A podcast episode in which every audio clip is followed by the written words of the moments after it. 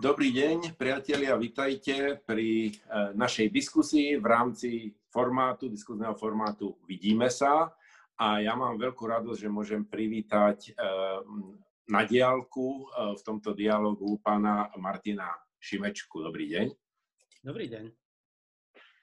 Pán Šimečka, musím najprv povedať, než sa začnem pýtať na otázky, že som sa niekoľkokrát v poslednej dobe vrátil k vašej pomerne utlej, ale veľmi zaujímavej knihe, ktorá sa volá Medzi Slovákmi a ktorá popisuje, ako vyzerala slovenská spoločnosť za normalizácie, potom za Mečiara. No a ten náš rozhovor bude tak trošku o tom, ako vyzerá dnes. Eh, ale začnem trošku zo široka. Eh, keď sa pozrieme na to, aká je Európska únia dnes, aké má problémy, čo prežíva, máme tu koronakrízu, ale súčasne riešime nové finančné obdobie, súčasne riešime, ako ideme vlastne eh, budovať tú Európu ďalej. Tá prvá otázka, veľmi široká, je taká, čo vás v súčasnej Európe, Európskej únii najviac mrzí a čo naopak vám dáva nádej, alebo kde to vidíte pozitívne? Um, ďakujem za pozvanie. No, uh, myslím, že ma najviac, alebo skôr trápi, je, že uh, Európa nie je, alebo Európska únia nie je samozrejma, to už som pochopil. A to je rozdiel proti 90. rokom, kedy sme si mysleli, že Európska únia je tu na veky a my len do nej vstúpime a všetko bude v poriadku. Dnes vidím, že Európska únia nie je samozrejmosťou a najviac ma trápil, najväčšie obavy mám z, z pravicového populizmu teda z e, nacionalizmu a populizmu, ktorý našťastie teraz vyzerá, že trochu slabne v tej pandémii, lebo ľudia pochopili, že tu sú iné veci dôležitejšie. Ale mm, povedal by som, že ma, to, že ma to znervozňuje v tom zmysle, že cítim, že Európska únia nemusí prežiť, keby náhodou teda ten pravicový populizmus e, vo väčšine Európy zvíťazil, tak e, sme na tom zle. A nejaký pozitívny tón? Pozitívny tón mám, eh, vlastne si myslím, ja som prežíval Európsku úniu a jej postupné krízy, už keď som aj začal eh, pracovať ako novinár. Eh, a pamätám si to pocitovo. Najväčšiu obavu som mal v roku 2010, keď bola grécka kríza. Vtedy som naozaj mal obavu z toho, že Európska únia to neprežije, že Grécko odíde z eurozóny, rozpadne sa Európska únia veľmi som to intenzívne prežíval. Dnes mám pocit, že je Európska únia napriek všetkému stabilnejšia, má aj vyššiu podporu obyvateľov e, Európskej únie. Um, takže mám taký pocit, aj, aj v tej pandémii sa ukazuje, ako veľmi dôle, aké je dôležité, keď Európska únia e, dokáže pomáhať štátom. Aj teraz tým veľkým balíkom uh, pomoci. To sú veci, ktoré Európsku úniu smerujú do budúcnosti. Podľa mňa mám, v tom mám nádej, že nás vlastne tá pomoc a tie spoločné peniaze, ktoré do toho teraz dávame, konec koncov aj spoločný dlh do budúcnosti e, spojí. E, no a pozrime sa teraz do slovenskej spoločnosti. E, Európska únia je nejakým spôsobom reprezentovaná určitými hodnotami. Hovoríme európske hodnoty, demokracia, sloboda, ďalšie princípy, na ktorých je únia založená. V poslednej dobe sa tieto veci veľmi často diskutujú a možno aj niekedy spochybňujú. Na Slovensku máme práve týchto diskusí požehnanie, povedal by som, docela veľa.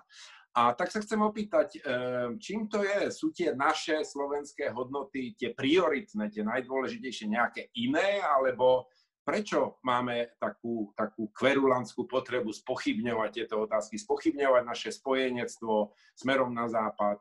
Máme najvyššiu afinitu k autoritatívnemu režimu v Rusku, asi spomedzi všetkých európskych štátov. Čím to je? Nie som si istý, či spomedzi všetkých európskych štátov, ale lebo ja mám pocit, že takí Bulhári, alebo uh, no, mám pocit, že tam je aj, aj, aj sú ešte aj iné. Ale ja to vidím, poprvé naozaj slovenská spoločnosť je v burlivom vývoji. Oveľa rýchlejšom, oveľa intenzívnejšom ako u iných národov, proste preto, lebo Slováci e, pri najmenšom od roku 92, keď sa rozpadlo Československo, sa vlastne objavujú. E, až teraz, keď dostali ten štát, akokoľvek už to bolo, e, tak objavujú vlastne svoj vlastný kód, akoby aj kultúrny, spoločenský, kto sú zač, čo sú zač. a toto je sprievodný jav. Ja, mm, ja keď to porovnám, samozrejme, že vidím aj ja uh, tie, tie, tie, tie štatistiky alebo preskum verejné mienky. Ja si myslím, že na jednej strane slovenská spoločnosť je do istej miery konzervatívna uh, a, a hlavne nerozhodnutá vo vnútri.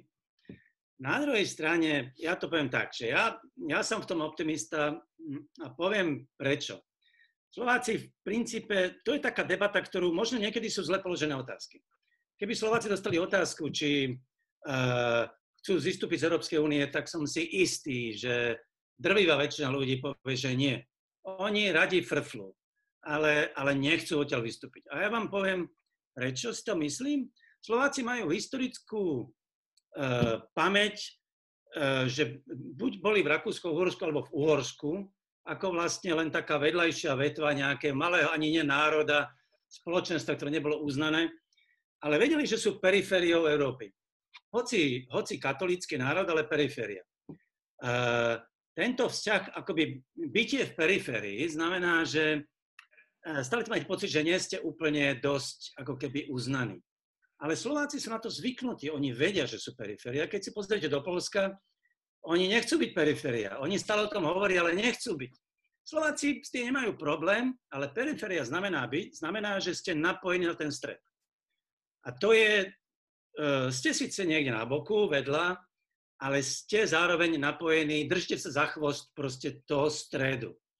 A toto Slováci majú úplne vnútorne v sebe strašne silne zakodované.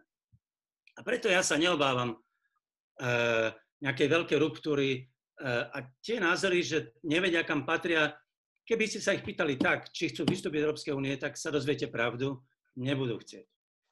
No, zmienili ste vlastne všetky štyri národy v okolí v nejakom kontexte, e, maďarský, polský, český súvisí so slovenskou históriou samozrejme, ehm, ale pozrime sa na súčasné názory v týchto krajinách a na fakt, že vlastne v rámci Európskej únie vytvárame nejaký blok známy ako V4.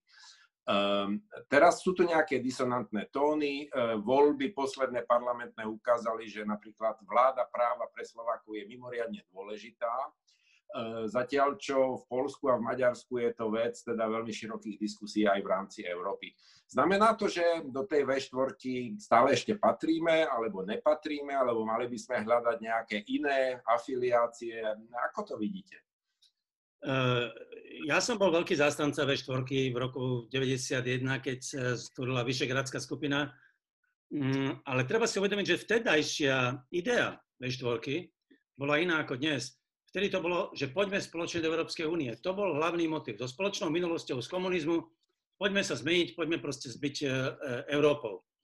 Uh, uh, poviem to rovno, myslím si, že dneska do V4 nepatríme. V tej konštelácii, v akej V4 je, Polsko a Maďarsko idú proti prúdu Európskej únii, idú proti liberálnej demokracii.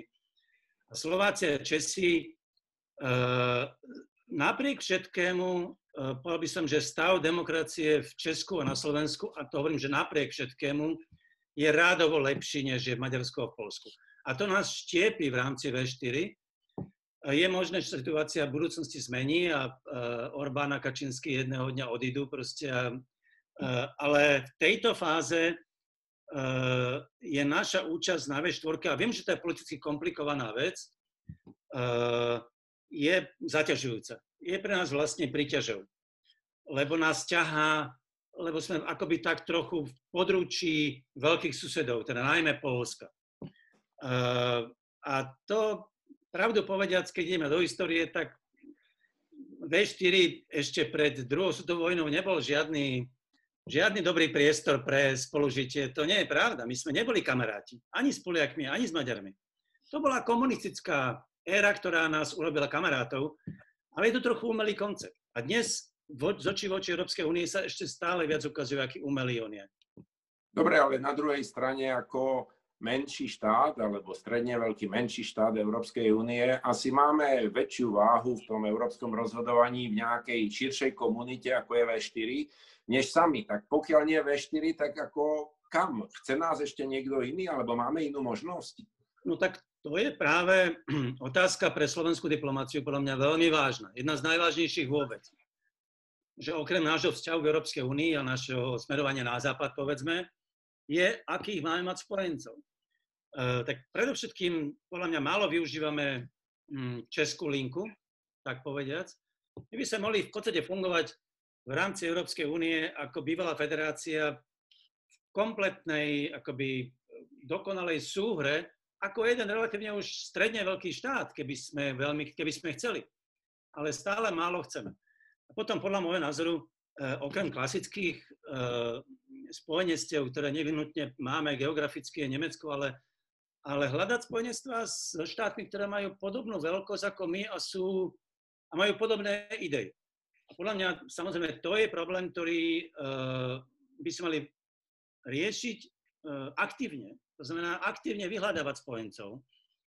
A ja si dnes nemyslím, že je, e, dneska podľa mňa môže mať pokojne spojencov aj s Portugalskom, keby na to prišlo. Dnes už nie je problém natoľko ten geografický, ako skôr ideový. Uh, ale veľmi sa o to nesnažíme. To je samozrejme, vyzerá byť jednoduchšie sa spoliehať na susedov, ale viete, s tými susedmi je niekedy väčší problém, než s niekým, kto je od vás oveľa ďalej. To poznáme aj zo zahradkárskych kolónií určite. Pán Šimečka, e, e, ďakujem veľmi pekne. Ja mám poslednú otázku, prosím krátku odpoveď, e, ktorú dávam všetkým účastníkom tejto diskusie. Predstavte si, že ste teraz presne o rok neskôr, takže niekedy v polovičke oktobra 2021. A čo by ste chceli počuť, riešiť v tom čase a čo by ste naopak už riešiť alebo počuť v tom čase nechceli? Eh, bol by som veľmi rád, keby už o rok bolo, eh, boli prvé výsledky eh, tej novej tézy o právnom štáte, ktorú Európska únia má vo vnútri obhajovať. Keby už bolo niečo, čo sa môžeme konečne chytiť, keď už budú prvé preukazné argumenty alebo, alebo už nejaké činy, ktoré, ktoré ukážu, že Európska únia trvá na svojich hodnotách a nedovolí iným no, štát, členským štátom ich porušovať. Keby sa za rok niečo také podarilo, lebo zatiaľ sa to nedarí.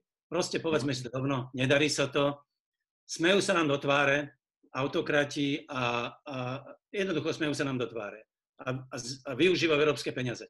Mňa to veľmi hnevá, považujem to za, z európskej strany aj, aj čiastočne za slabosť, že to nie je schopná si vynútiť svoje vlastné hodnoty a pravidlá a dodržiavania. Keby za rok sa ukázalo, že hm, moc Európskej únie dokáže byť taká, že eh, aj pre ľudí, ktorí žijú dnes v neliberálnej demokracii, ako je Maďarsko, že im dokáže pomôcť. A tým ľuďom, nie tým vládam, tým ľuďom. Tak by som bol veľmi spokojný. Ďakujem veľmi pekne, pán Čimečka, za čas strávený v, týmto, v tomto eh, rozhovore a verím, že zase eh, o nejaký čas sa znovu uvidíme. Dovidenia. Ďakujem, ďakujem za pozvanie.